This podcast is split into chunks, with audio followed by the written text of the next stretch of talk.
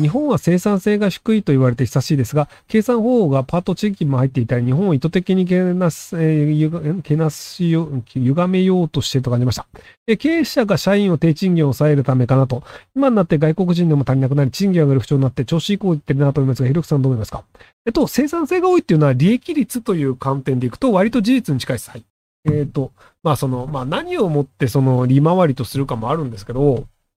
例えばあの、フランスで、えっ、ー、と、リブレアっていう定期預金があるんですけど、えっと、固定金利で確か2%かな？なので、えっとね、上限400万円ぐらいなんですけど、あの、その400万円まで、あの2%の利回りが固定でもらえるんですよ。預金ですよ。あの株とかじゃなくて。で、日本の場合って、その下がるかもしれない株式取引とかして、で、でもせいぜい配当をもらって2%とかなんですよ。なのですけど、その定期預金的なやつで2%とか、まあ、他のやつでも1.5%とかって割とあるんですよ。で、それがなぜ成立するかっていうと、その金を企業にあけとくと、もっと儲けてくれるからなんですよ。で、あの、日本で昔そのソシャゲがバブルだった頃に、その IT 系のソシャゲの会社とかが、あの利益率15%とか20%とか出して、めちゃめちゃ儲かるじゃんっていうので、IT 系ボロ儲けって言ったんですけど、あの、LVMH、ルイ・ヴィトンもエヘネシーという会社が、まあ、あの、ブランドいっぱいやってるんですけど、大体利益率が毎年15%とか20%なんですよ。その、ソシャゲ業界がたまたま数年儲かったよねって言って大騒ぎしてるものが、毎年出してるんですよ、利益を。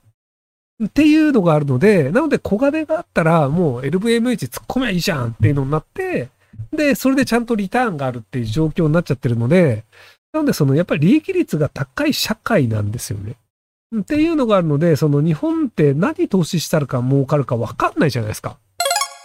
えっと、前にあの、例え話で言ったんですけど、えっと、1000万円貸します。で、10年後に1000万円で返してください。で、ただし、1円でも足りなかったら、両手切り落とします。って言った場合、1000万円借りますか？これアンケートで書いてみようか。だから、乙武さん借り放題だよね。もう何度でも切って、みたいな。ここちょっと先っぽだけ切るよ、みたいな。というわけで皆さん、あの、アンケート答えてみてください。と今のところ8000人ぐらい見てる感じですね。はい、結論が、えっ、ー、とですね、借りない69%、借りる？30%。いや、これが日本なんですよ。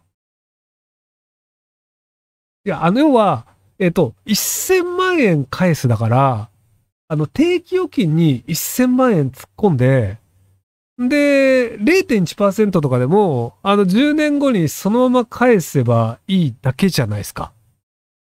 で、まあ、さっき、その、あの、フランスだとリブレアっていうの言ったんですけど、その2%増え、要はその株を買ったら損するかもしれないから、それは怖いよね。はわかるんですよ。でも、あの、銀行の預金で定期預金で、しかも1000万円って預金保険機構によって、その銀行が潰れたとしても保護されるんですよ。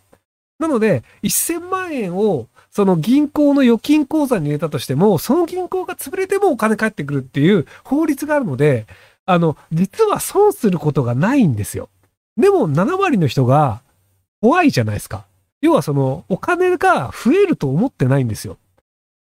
で、でも、その他の国だと多分ね、ガチで借りる率の方が高いんですよ。だって銀行に入れとくだけで利子丸々もらえるでしょ？っていうのが、あ、そういうんで、そのじゃあ、日本だと普通預金に1000万円入れておくと0.01%とかだから、なんかあの、じゃあ、10年経ったとして、えっ、ー、と、1万円。